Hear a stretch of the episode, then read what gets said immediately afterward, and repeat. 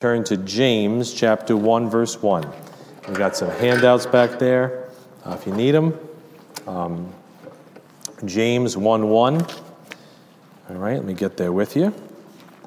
We're in different territory now, right? We're way out of the Pauline epistles now. We're not in Kansas anymore, Toto, so it's going to be a little different.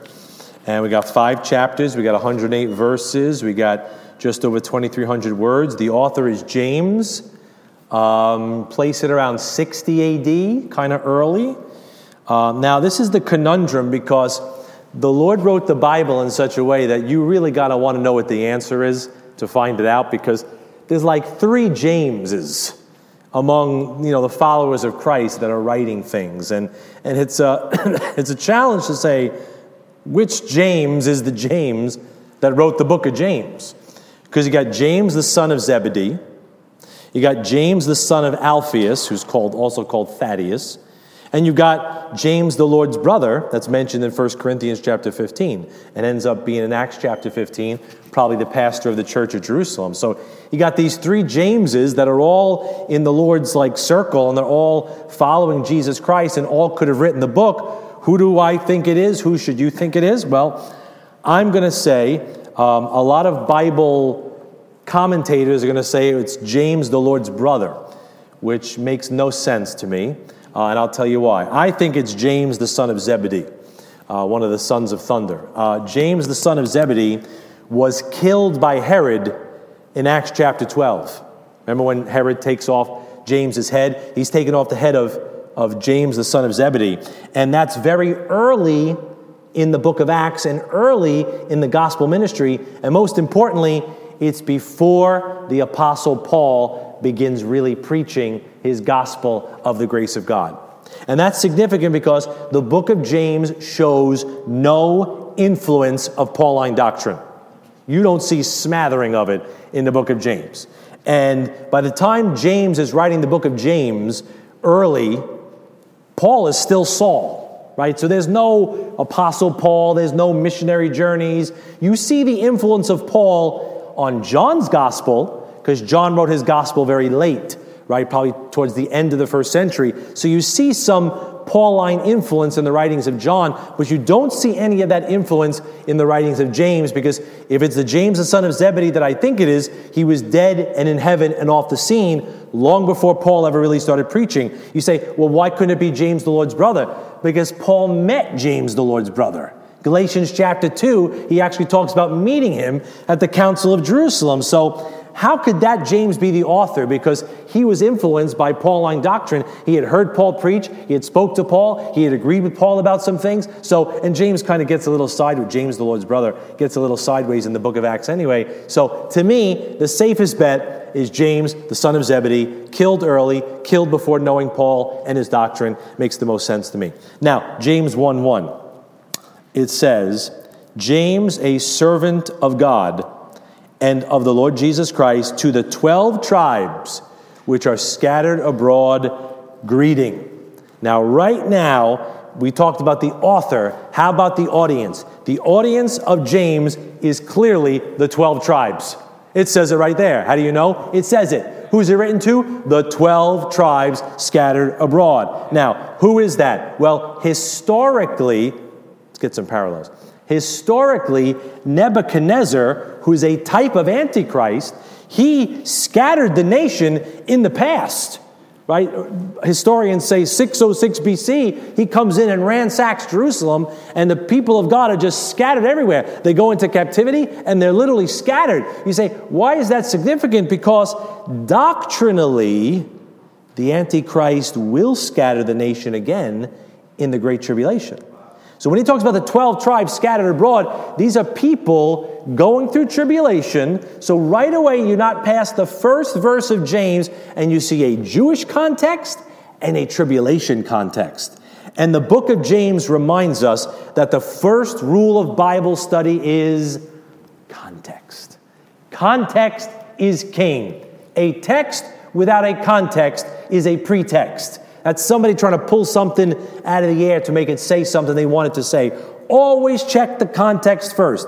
And if you want context, all right, you got You got Paul's letters to the church, all right? Paul writes to the church, and that is Romans to Philemon, all right? So there is your church epistles. There are your church letters. It starts with the book of Romans, right? That's your, that's your doctrinal book, all right? That's your book of doctrine. And then you read from Romans to Philemon, and you see all those things that the Lord writes to the church, for the church. That is, this is our mail, right? This is our mail. This is written to us, and it's written for us. It's my mail, right? God wrote this to me. Now, I could find the letter that was written to you and learn something about you and the person that wrote it to you, but it's not my mail.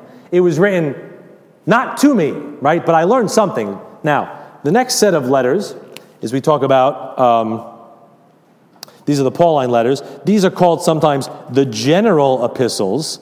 We'll talk about why they're not really general. And the general epistles are directed to towards Israel, and those are those are Hebrews. I'm just going to do the epistles through the book of Jude. I know Revelation is part of that, sort of, but it's not really a letter. Hebrews, as we said last week, is the book of doctrine.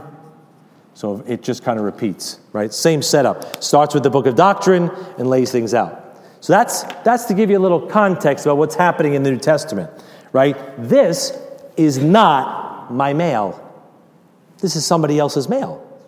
I learn a lot from somebody else's mail. Man, if I wrote, opened up a letter that your wife might have written you, man, I'd learn a lot about you, your wife, your relationship, but that's not my mail. It was, I learned something from it, but it's not written to me. This is written to me, and this is written for me. This might be written for me to learn, but it's not written to me. So I got to be very careful how I apply the things from Hebrews to the book of Jude. It's somebody else's mail.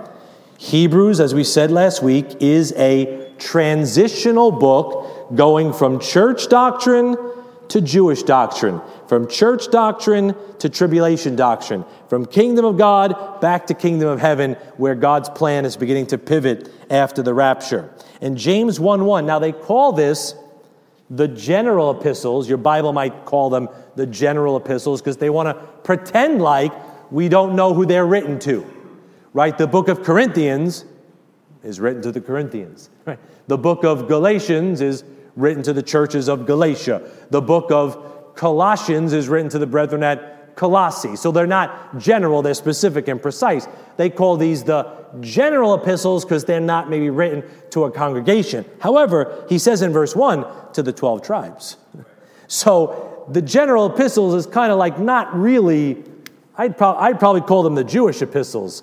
I don't know if I'd call them the general epistles, right? I like to call them the Jewish epistles because James reminds you the Jewish slant that is on all of these epistles from Hebrews, which starts us off, all the way through the book of, of, of Jude. Now, you say, how do I handle this?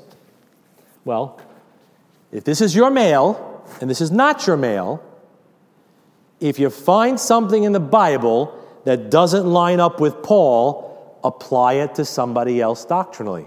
That's all. You follow Paul's doctrine for the church, all the way.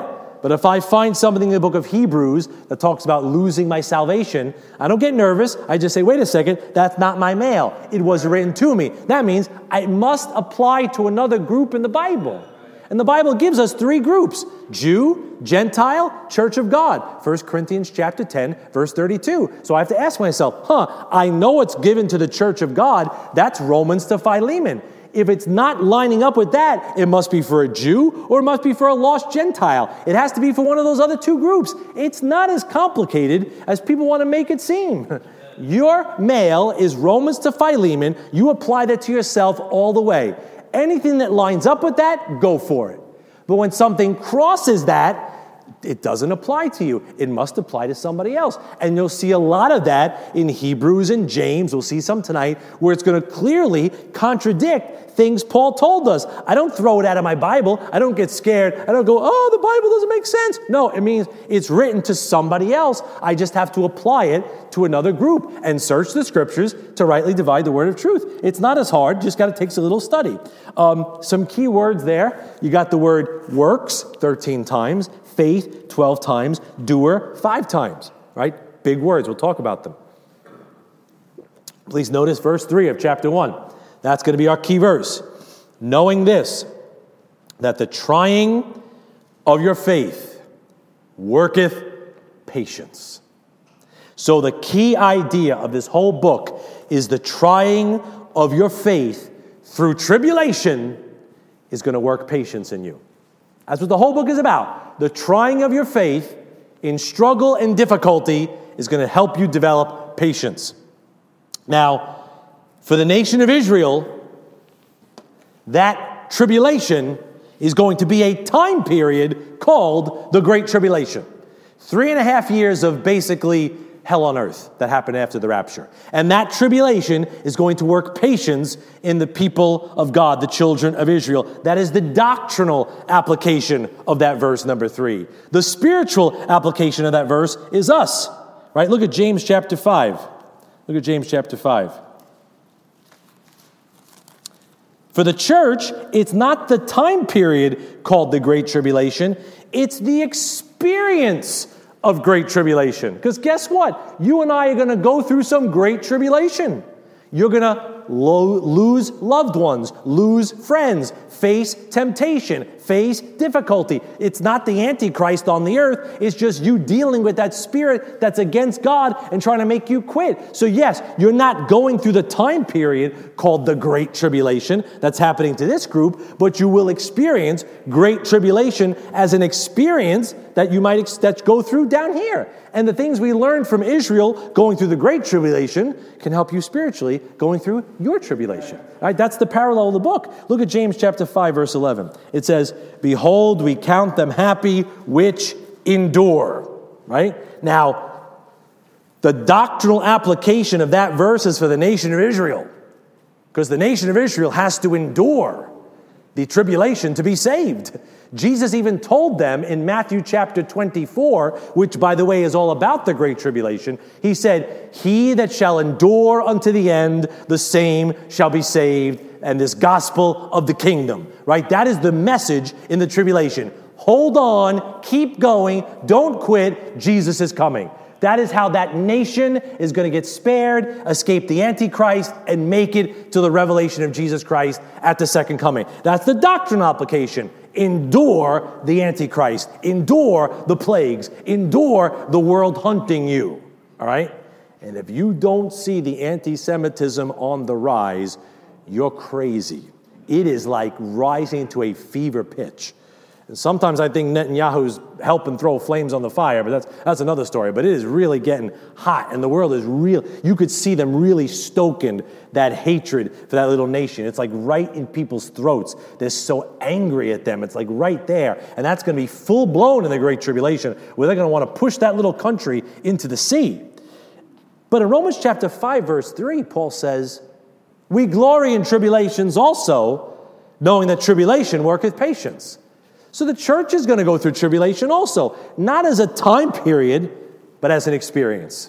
We're going to go, Jesus said, In this world ye shall have tribulation, but be of good cheer. I have overcome the world. Right? Bible says, knowing through, right, through tribulation, Bible says we'll enter the kingdom of God. We're going to go through things. So we could spiritualize a lot of this. And Jesus Christ is portrayed as our pattern. We need to follow a pattern when we're in trouble, follow a pattern to get us out of trouble. Jesus is that pattern. So, the breakdown of the book you see on your, on your sheet there, I hope, is pretty easy. Chapters 1 to 3, it's our faith shown outwardly in our tribulation. When we're going through something, what about our words and our actions show our faith, right? Key word is going to be the word works, right? So, chapters 1 to 3 about our faith shown outwardly through our words and our works outside ourselves. Chapters 4 to 5 is our faith shown inwardly in our struggles, not through our actions, not through our words, but through our humility, through our prayer. That's what chapters 4 and 5 are about the inward expression of that faith. 1 to 3, outward expression. 4 to 5, inward expression as we go through tribulation. We good so far? You got the basics? All right, somebody come up here and teach the rest of the book now. Okay, no. All right, that would be great. All right, one day we'll do that. One day we'll have you guys teach these books. and I'll, I'll fall asleep. Uh, James, I'm, I'm kidding. James chapter 1. Let's go now and let's pull out some pictures and important truths in the book of James, right? There's a lot of pictures in here, lots of metaphors, lots of imagery. Let's just pull out some of them. James 1, verse 5. If any of you lack wisdom, let him ask of God, that giveth to all men liberally, and upbraideth not, and it shall be given him. But let him ask in faith, nothing wavering. For he that wavereth is like a wave of the sea, driven with the wind and tossed. For let not that man think that he shall receive anything of the Lord. A double minded man is unstable in all his ways. What's our first picture? Our first picture is the unstable soul is pictured as a wave, right? Somebody that's wavering, a wave that's tossed with the wind. That's our first picture in the book of James, this picture of the wave. Now, that brings up a very big problem in the church today and a big problem for the nation of Israel in the future the problem of instability. That God's people are just unstable. They're like a wave. You can't build anything on a wave. There's no rest. There's no peace when you're unstable, when you're tossed with every wind of doctrine. God wants to establish you, and we start with a big problem that even God's people are like waves. There's no rest. They keep moving. They're not settled. They're uneasy. They're anxious all the time. Why? Because they're like waves. Pastor Dean, my, my beloved pastor back in Staten Island, he would always say in the last few years that the trademark of Christians today is that they're unstable. They're double minded and they're unstable. When you're double minded, you're like a nut. You just, you just, you can't settle on something. You're over here for a little while, then you're over here. Oh yeah, if I talk to this person, you'll do the right thing. Then you talk to this knucklehead, you're doing the wrong thing. God says you've got to become established. Because if you're unstable, think about if tribulation is the context of the book of James, if you're unstable, how are you going to handle the pressure? How are you going to survive when tribulation comes? You understand two thirds of Israel perishes in the tribulation. Why? Because they're unstable. They're not settled on anything about God or any doctrine about God. They're going to perish. They're going to follow that Antichrist right into hell, literally right? Because they're not stable, they're not grounded, they're not rooted. And we can spiritualize that. Hey, if you don't have some things, if you don't have some mooring set about what you believe and who God is and how you should live your life, guess what? When the wind starts a blowing, you're going to go down real easy. Real easy, man. When the storms of life come in, you see who's who. You see who's who. You see who stands. It doesn't mean they're supermen or superwomen. They just stand, and you see who folds you know, just like somebody folds. All right, look at James chapter 5. I'll show you this. What's the solution for this? Is in James chapter 5, verse 8. Be ye also patient, establish your hearts. The solution for instability is to make up your mind and get established. The root word of established is stable right? Get stable. God wants to settle you and establish you, First Peter, I think, talks about. So, how do you do that? Make up your mind. Decide. The word decide means decision is to cut off all your other options. If God be true, let every man be a liar, right? What did Elijah tell the people outside at the, at the contest among the prophets of Baal? He said, Hey, how long halt ye between two opinions? You're going back and forth. You worship in God one day, and you worship in the club the other day, and you worship in God one day, and then you worship at the temple the next day. He says, Hey, if the Lord be God, serve him. If Baal, then serve him. Make up your mind. That's how you get stable, right? Stop being double minded. Let's go back to James chapter 1. Let's look at the next picture. Now he starts going after the rich guys. It's James chapter 1, verse number 9. The Bible says, Let the brother of low degree rejoice in that he is exalted, but the rich in that he is made low, because as the flower of the grass he shall pass away. For the sun is no sooner risen with a burning heat, uh oh, but it withereth the grass, and the flower thereof falleth, and the grace of the fashion of it perisheth, so also shall the rich man fade away in his ways. So the rich man, the rich man is going to be as a flower of the grass. You see me like a daffodil? No, like grass actually produces a very small flower a little spikelets. It produces a very small flower to help it spread its seed and procreate and reproduce. And so he's saying the same way grass tries to spread and make more grass, that's how the rich man is going to get cut down when the sun rises up. So the rich man is pictured as that flower of the grass. You say, why is that significant? Because given the tribulation context, look at how much James has to say about the rich. Look at this. Verse 111, he says, The rich man at the end of the verse will fade away in his ways. That's not good. How about chapter 2? Look at chapter 2. Almost every chapter he says something about the rich. Chapter 2, verse number 5. Hearken, my beloved brethren, hath not God chosen the poor of this world, rich in faith, and heirs of the kingdom which he hath promised to them that love him? But ye have despised the poor. Do not rich men oppress you and draw you before the judgment seat? Do not they blaspheme that worthy name by the which you are called? Put yourself in the tribulation and see how the rich man will be oppressing the people of God, actually hailing them before the judgment seat and persecuting them. Look at chapter 5, another condemnation about the rich. 5 verse 1. Go to now, ye rich men Weep and howl for your miseries that shall come upon you. Your riches are corrupted, and your garments are moth eaten. Your gold and silver is cankered, and the rust of them shall be a witness against you, and shall eat your flesh as it were fire. Ye have heaped together treasure together for the last days. Wow, the rich man's gonna weep and howl. Read through Ezekiel, read through the minor prophets, read where it talks about in the tribulation people howling and in despair for the judgments that's coming upon them. You say, why? Don't you understand what's happening in the tribulation? The Antichrist is setting up an economic system, and the people that prescribe will do well. And there's people that are going to side with the Antichrist and be doing well and going after the people of God and joining in in the persecution of the people of God. And God says, Judgment's going to come upon you guys. You know, in 1 Timothy chapter 6, it's an interesting study.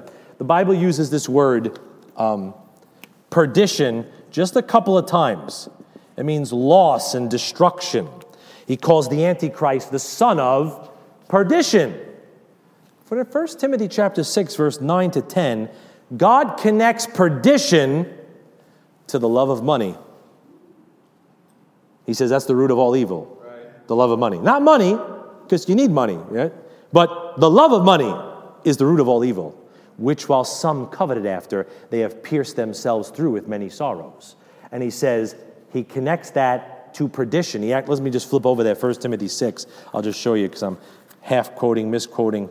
Um, 1 Timothy 6, if you look down by verse number 9, the Bible says, now watch it now, 1 Timothy 6, 9. Well, don't read 7 and 8, it'll spoil your American dream. But um, verse 9 says, But they that will be rich, they want it. Fall into temptation and a snare, and into many foolish and hurtful lusts, which drown men in destruction and perdition. For the love of money, see how it's connected, is the root of all evil which while some coveted after, they have erred from the faith and pierced themselves through with many sorrows. And so I, I understand why God is leveling so much judgment against the rich in the book of James, because those rich people in that tribulation context, they're part of that evil system. I mean, don't you see how the world is going that way? Like, do you know? I mean, you, may, you might not know, some of you might know. Do you know how much wealth was transferred from the middle class during COVID?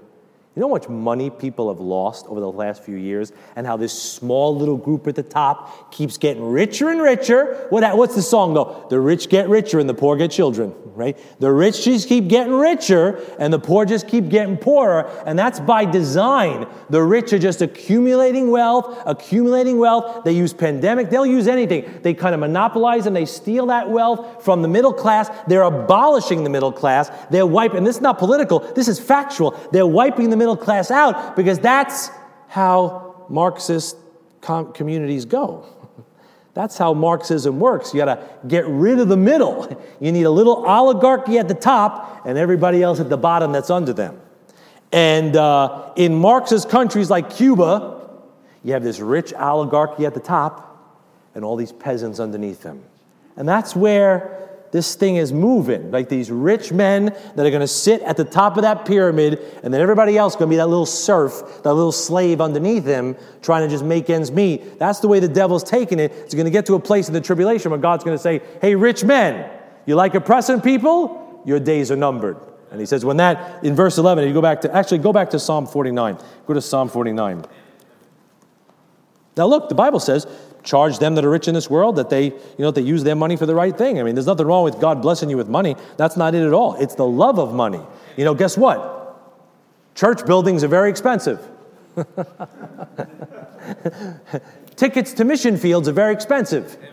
Uh, tracts, Bibles, they're expensive. You put something on a boat to send out to Nini in the Philippines, that's expensive. Hey, if God's giving you some money, God bless you. Use some of it for the glory of God. God's entrusted you with something. There's nothing wrong with God blessing you with some money. I know some guys that are very well off and they use it for the glory of God and they can handle it. Clearly, I probably can't handle it. That's why God hasn't given me too much of it. But there's nothing wrong with money. Money's just a thing. It's the love of money is the root of all evil. And if you look at Psalm 49, we said that he likens those rich men to the flower of grass. The flower of grass is what helps it reproduce and continue and spread. God says, like that flower of grass, I'm going to cut you down. You say, why? Because look at Psalm 49, verse 10. Psalm 49, verse 10. Let me get there with you. I told you to get there, and then I'm just going to stall now. Psalm 49, 10. The Bible says, For he seeth that wise men die Likewise, the fool and the brutish person perish and leave their wealth to others. Their inward thought is this is the ones that are wealthy that their houses shall continue forever, and their dwelling places to all generations. They call their lands after their own names. You see, the rich man thinks he's going to go on forever.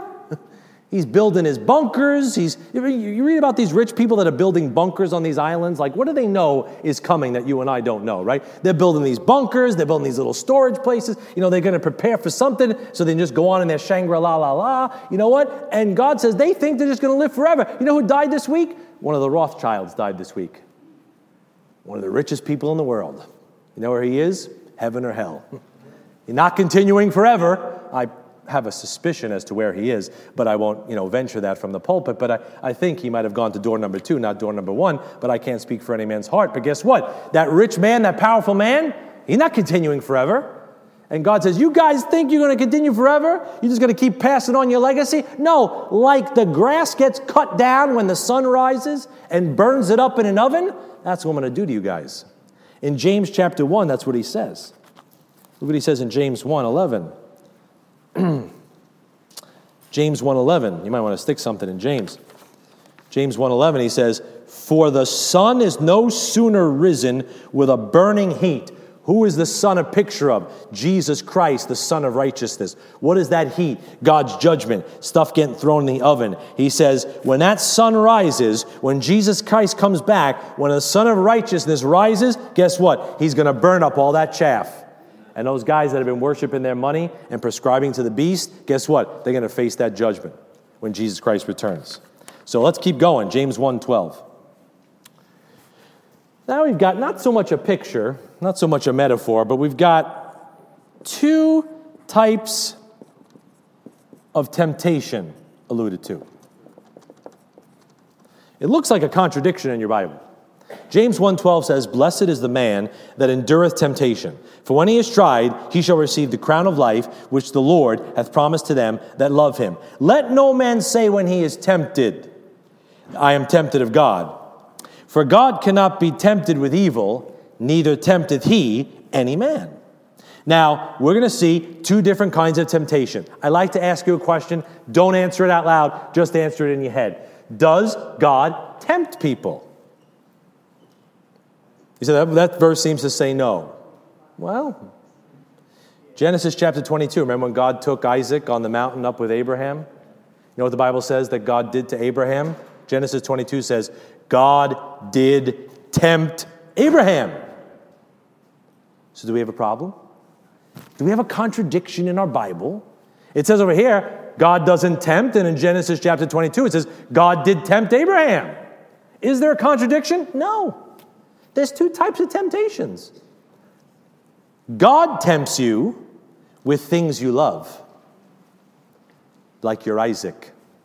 He'll ask you to put your Isaac on the altar. He'll ask you to take something precious, like a dream or a strength or a passion or maybe a child, and say, Will you give that to me? God tempts you with things you love, like he tempted Abraham by asking him to offer up his only son that he loved. But the flesh, the world, tempts you with things you lust. See what it says in James? It says, verse 13, God cannot be tempted with evil, neither tempteth he any man. It doesn't say God doesn't tempt you, it just says God won't tempt you with evil. God won't tempt you with your lust. God will tempt you by asking you to lay down something you love. He'll not ask you to pursue something you lust. God's not flashing that girl in front of you. God's not flashing that dollar sign in front of you. God's saying, Hey, would you give me your time? Would you give me your money? Would you give me your heart? Would you give me your family? God's asking you to give up things you love. The world is tempting you with things you lust after. So while the Lord may ask you to lay your all on the altar, He's not going to ask you to sin. Now remember, this is the tribulation. And what's the Antichrist going to be tempting people with? Stuff they lust after pleasure, comfort, food, security. He's going to tempt them with that. God says, I'm not going to tempt you with evil. I'm going to tempt you to lay your life down, to give up something you love. The world, the flesh, is going to tempt you with something and for something you lust. Does that difference make sense? No contradiction. James chapter 1, verse 23. Here's another thing 23. For any, uh, verse 22, but be ye doers of the word and not hearers only, deceiving your own selves. For if any be a hearer of the word and not a doer, he is like unto a man beholding his natural face in a glass. For he beholdeth himself and goeth his way, and straightway forgetteth what manner of man he was.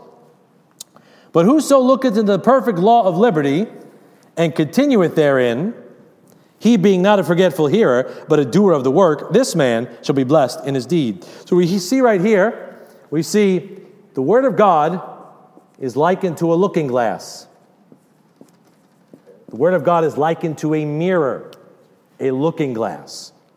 Now, I could tell by looking at you that you all looked at yourselves in a mirror before leaving your house today. If not, it'd be a pretty scary auditorium. You'd be a really funky looking individual if you didn't at least look at one mirror before you walked out of your house. You check your hair, you check your eyes, you check your teeth. Do I have my pants on backwards, right? Do I have pants on at all, right? You're trying to make sure that you're checking yourself out in that mirror. How many people, by show of hands, at least looked at themselves in a mirror once before walking out today? Once? Matt, not you, Matt? You just, you just walk out the door and go? not today. not today. All right. There's an honest man in the house. Just stay away from Matt. All right. He might not, you know. But anyway, you looked at yourselves in a mirror before leaving your house. I wonder did you look into the perfect law of liberty before going about your day? We'll get in front of the mirror and we'll check our, you know, you know, we'll check everything out, make sure everything's looking good, so we don't make a fool of ourselves out there. But we will not look into the perfect law of liberty to make sure we're looking all right spiritually before we head out there. If you took some time to look into the perfect law of liberty, you'd walk in liberty. You'd have some liberty out there instead of being in bondage. You know what? You know what happens? Like a mirror, God's word shows you who you are, right? Doesn't that Bible show you who you are? It, see, when you get in front of a mirror, well, nobody uses a mirror now. That's what my, my students do. I'll walk by them and they'll be like, you know, looking in their phone. And I'll be like, you look good, you look good, you look good. And they look in their phone. Why? Because they've got an image in their mind of what they know they should look like, and they look at the mirror and they conform themselves to the image of what they know they should look like. See the parallel? When you look into your Bible, the Holy Spirit knows who you're supposed to look like. You're supposed to be conformed to the image of Jesus Christ. And as you look into that mirror, the Holy Spirit's saying, You got some anger there, you got some pride there, you got some envy there, you got some lust there. You got to get rid of that stuff so you can look more like Jesus Christ. You got to get in front of the mirror. Right? James chapter 2, verse 26. James 2 26. The Bible says, For as the body without the spirit is dead, so faith without works is dead also. So now we have faith, uh, the relationship of faith and works likened to a body with no spirit. Right? Um, have you ever seen a body in a casket? It's lifeless. It's different than sleeping. You come up on somebody sleeping, you just see the life in them. Even if you can't see them breathing sometimes, you just, the body looks different. You know, when you see that that life has gone out, when that breath has gone out, when that spirit has gone out of that body, it's such a shell. It's such like just, it really is like a corpse. It's just, there's nothing going on there. And that's what God says faith without works is. He says, it's like a body with the spirit gone out of it. He says it's like, it's like looking at a body in the casket. It's lifeless. It's not the same as sleeping. Hey, don't answer this one out loud, but have you ever seen a believer living in pleasure? You know what the Bible says about a believer living in pleasure? First Timothy says, she's dead while she lives.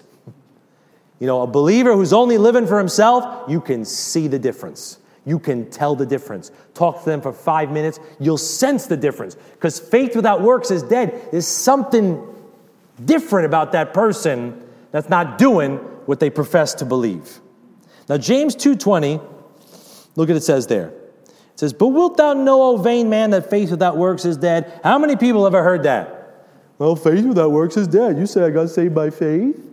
But faith without works is dead. That's a famous objection. If you haven't you heard it yet, you're going to hear the objection that faith and works, that you need faith and works to be justified. It can't just be by grace through faith. There's got to be works. You got to work your way to heaven because James chapter 2, faith without works is dead. In fact, Martin Luther had such a hard time with the book of James, he wanted to tear it out of his Bible. He couldn't reconcile James and Romans because Romans is all about faith without works, and James is all about faith plus works. So, how do you answer this objection? Let's answer it two ways. First, let's answer it the spiritual way. The way we could spiritualize it and maybe answer that guy on the street that's challenging you. It's a spiritual way to understand it as opposed to a doctrinal way. Here's the spiritual way go to Romans chapter 4.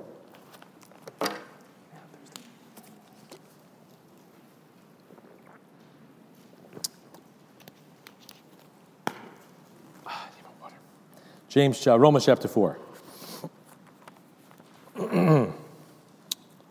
Romans 4, the Bible says this about Abraham. What shall we say then that Abraham our father, as pertaining to the flesh, hath found?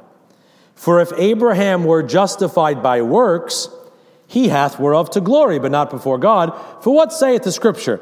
Abraham believed God, and it was counted unto him for righteousness.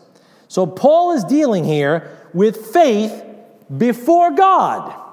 Faith that only God can see, a justification of your sins before God. This is about salvation. And the Apostle Paul reaches back to Abraham as a picture of your salvation. You got saved by grace through faith plus nothing. Abraham was justified there by grace through faith plus nothing. And he says, hey, but that's before God. Only God looks out in this audience and sees who really believes him. I can't. James chapter 2, let's go there now. Go to James chapter 2. And let's look at the context of what James chapter 2 is talking about. It's not talking about before God, it's talking about before men. James chapter 2, verse 14.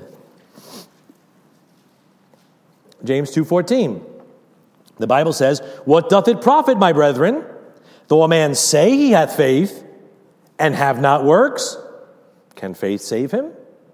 If a brother or sister be naked and destitute of daily food, and one of you say unto them, Depart in peace, be warmed and filled, notwithstanding, uh, ye give them not those things which are needful to the body, what doth it profit? Even so, faith, if it hath not works, is dead, being alone. Yea, a man may say, Thou hast faith, and I have works. Show me thy faith without thy works, and I will show thee my faith by my works. The context here is faith before men, justification before men, because men can't see your faith. They could see your works. So you tell a guy that's hungry and you say, I need something. Oh, just bless you, son. May you be warmed and filled. If you don't do something, your faith uh, doesn't do anything for him.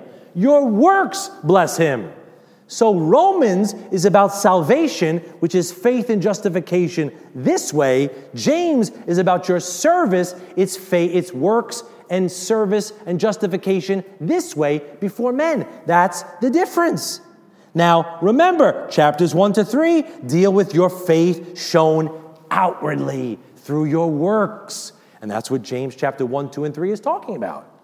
But that's the spiritual way. You want the doctrinal way? Yes, you do. Here's the doctrinal way. Go to Revelation chapter 14. Remember, we said that James is a tribulation book. There's a tribulation context surrounding this book. And in the Great Tribulation, which is coming soon to a city near you after you're out of here, in the Great Tribulation, guess what? Salvation is a combination of faith and works. It's a different salvation plan than that's happening today. It's faith plus works. You say, How do I know that? Look at Revelation 14. Look what God says about the saints in Revelation 14 12. It says, here is the patience of the saints, colon. Here are they that keep the commandments of God, works, and the faith of Jesus. Faith and works are characterizing the saints in the tribulation. You need to endure in the tribulation. You need to continue unto the end of the tribulation. You better not side with the Antichrist, or else you're going to perish in the tribulation. Your faith has to be shown by your works in the great tribulation. Here, believe on the Lord Jesus Christ, and thou shalt be saved. Amen. That's a church blessing. But look at uh, chapter 12 of Revelation. Chapter 12. Again, tribulation. Chapter 12, verse 17. And the dragon was wroth with the woman, that's Israel, and went to make war with the remnant of her seed, which keep the commandments of God, works, and have the testimony of Jesus Christ, faith. Faith plus works. So that's why when you go back to the book of James, and you're reading the book of James, chapter 2, verse number 19, he says in James 2:19, Thou believest that there is one God, thou doest well. The devils also believe and tremble. He's saying, in the tribulation, it's not going to be enough to just believe. You better be a doer. That's why James talks so much about doer, works, because you need faith. Those are the two key words of the book faith and works. You need faith and works to survive the Great Tribulation. That's the doctrinal way to understand what looks like a contradiction in James. So let's go to James chapter 3. Ah, James chapter 3. Now we touch on the tongue. Oh boy. Oh boy. James chapter 3. Let's start at verse 3. Behold, we put bits in the horses' mouths that they may obey us, and we turn about their whole body. Behold also the ships, which though they be so great and are driven of fierce winds, Yet they turned about with a very small helm whithersoever the governor listeth. Even so, the tongue is a little member and boasteth great things. Behold, how great a matter a little fire kindleth. The Lord is pointing here to the power and potential danger of the tongue. This little thing, this little thing can do more damage than your hands or your feet or your anything. This little thing, this tongue. Um, Look at verse 5. Verse 6 And the tongue is a fire, a world of iniquity. So is the tongue among our members, that it defileth the whole body and setteth on fire the course of nature, and it is set on fire of hell. You read about all those forest fires in California, you know, see millions of acres burned. You know, they all started with one spark. One little spark, maybe it's a cigarette butt, maybe it's a little dry brush and the heat hits it, and one little spark, one little ember starts burning down millions and millions of acre. My goodness, is that not analogy for what your mouth can do? Run one, one, wrong word, one fit of anger, one shooting off your mouth. Guess what? You can do damage infinitely more lasting than just a forest fire. You hurt death and life are in the power of the tongue. You can bless somebody, James says. You can curse somebody, James says. It's all that little tongue.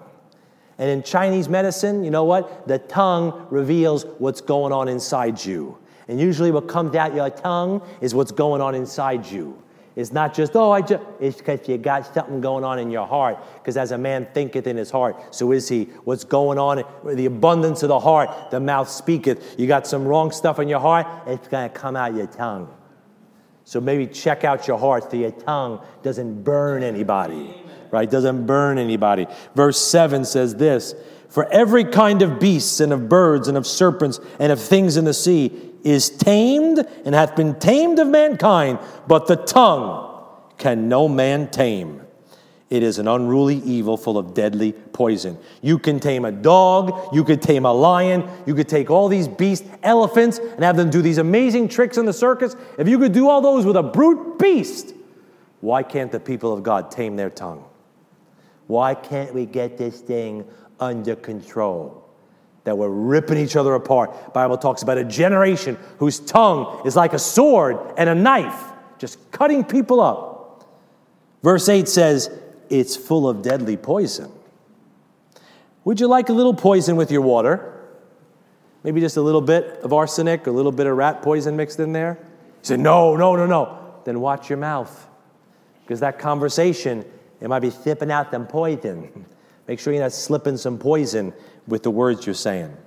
James chapter 4. That one went over good. James chapter 4. right? I'm talking to myself because, like Jackie Gleason, I'm going to date myself. I got a big mouth. That's my problem. I got a big mouth. And that's what gets me in trouble, right? James chapter 4. James chapter 4 has the reason for all your problems. You believe it? Right there in James chapter 4. Verse 1 From whence come wars and fightings among you? Come they not hence even of your lusts that war in your members?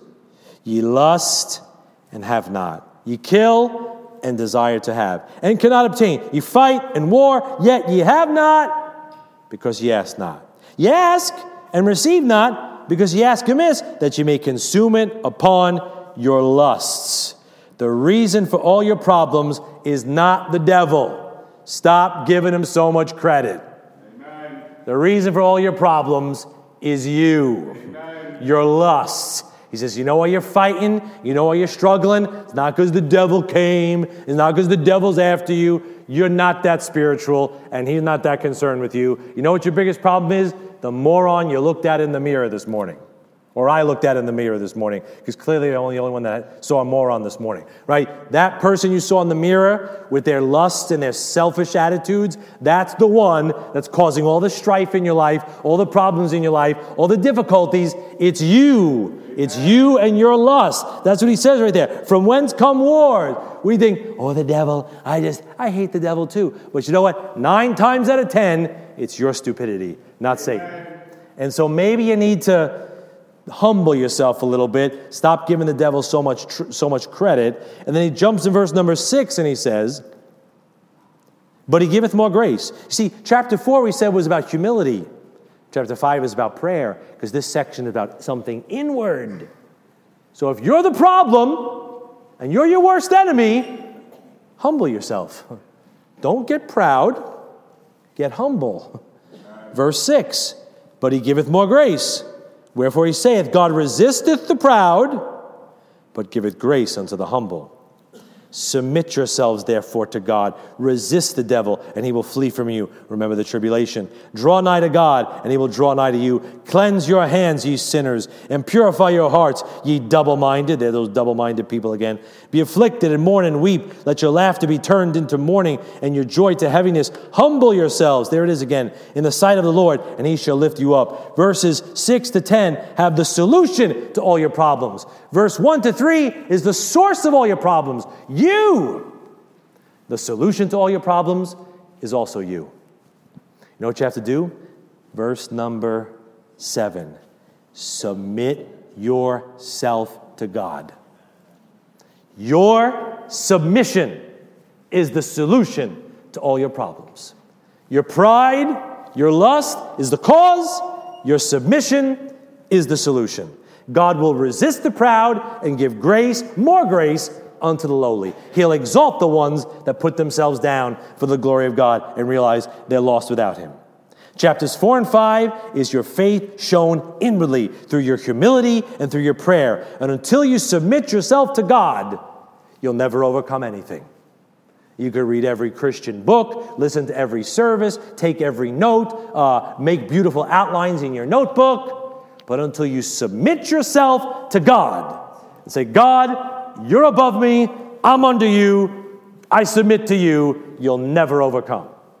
The solution is submit. I wish I could be better at this, but I think we need a room of people that would just submit themselves to God. Say, God, I'm yours, you're first, I'm last.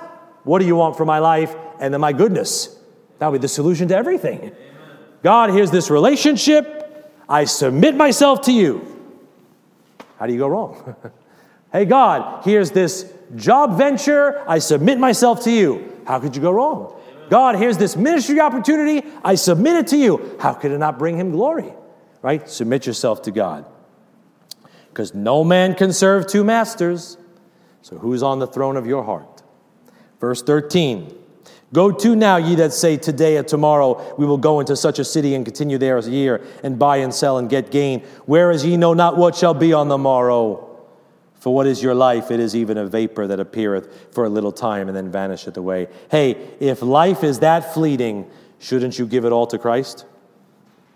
If all you get is that little dash between two dates, shouldn't you submit yourself to God and have Him make some glory out of it? Remember, tribulation context.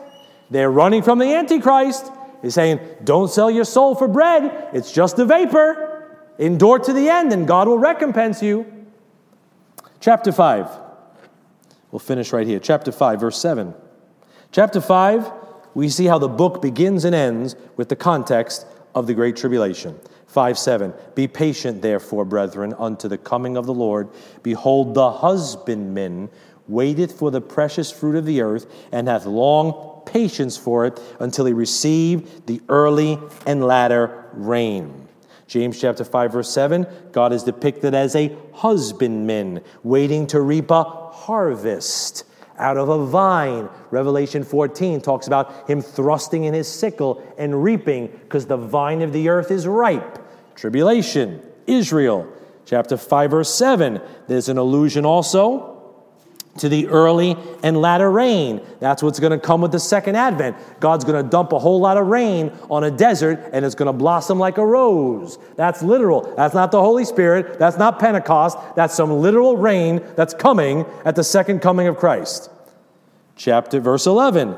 Behold, we count them happy which endure. Ye have heard of the patience of Job. Now we've got a reference to Job, a type of Israel in the Great Tribulation. He's persecuted by Satan while the devil is in the earth, just like Israel will be persecuted by Satan while the devil is roaming around the earth right? Job is a perfect parallel of the nation of Israel. 42 chapters of Job, 42 months of great tribulation.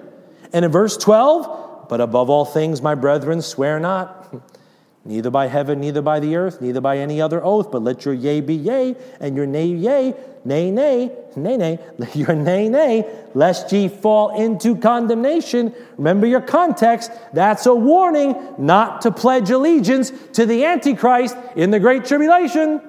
You'll be condemned. That's what that's about. Verse 13 Is any among you, if any among you afflicted, let him pray. Is any merry, let him sing psalms. Is any sick among you? Let him call for the elders of the church and let them pray over him, anointing him with oil in the name of the Lord. And the prayer of faith shall save the sick, and the Lord shall raise him up. And if he have committed sins, they shall be forgiven him. Confess your faults one to another. Notice it says faults, not sins. And pray one for another that you may be healed. The effectual, fervent prayer of a righteous man availeth much. Notice the importance of prayer being talked about in this terrible time. Again, faith shown inwardly. Then, verse 17 Elias, meaning Elijah, was a man subject to like passions as we are, and he prayed earnestly that it might not rain, and it rained not on the earth by the space of three years and six months. Three and a half years. That's the time of the Great Tribulation. This section ends with a reference to Elijah, who will be on the earth during the three and a half years of Great Tribulation. Now, in the past, he stopped the rain under King Ahab, who was a terrible type of Antichrist, who tried to kill him. And he will stop the rain under the Antichrist, who will cut Elijah's head off. That's what's going to happen in the future. So there's so much about the tribulation there. So let me just give you one big idea, and we'll go home on this. One big idea from the book of James, all right? Here it is. Let me finish my water and build some suspense. Hmm? What Israel needs to overcome in the Great Tribulation, you need to overcome in your tribulation. That's it. What Israel needs to overcome in the Great Tribulation time period, you need to overcome and you could learn to overcome in your tribulation that you experience down here. I'll give you an example. James 5:16. He says, "Pray one for another that ye may be healed."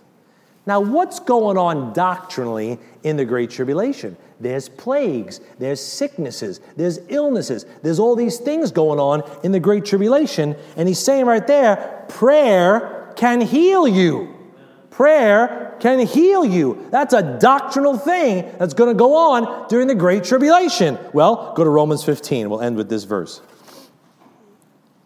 That's for the time period of great tribulation.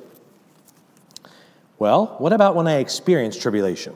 What about when I get the bad report for the doctor, or my family forsakes me, or I lose my job for my faith, or when I go through something down here? Romans 15, verse 30, the Bible says, Now I beseech you, brethren, for the Lord Jesus Christ's sake and for the love of the Spirit, that ye strive together with me in your prayers to God for me that I may be delivered from them that do not believe in Judea, and that my service which I have for Jerusalem may be accepted of the saints, that may come unto you by the will of God, with joy, by the will of God, and may with you be refreshed.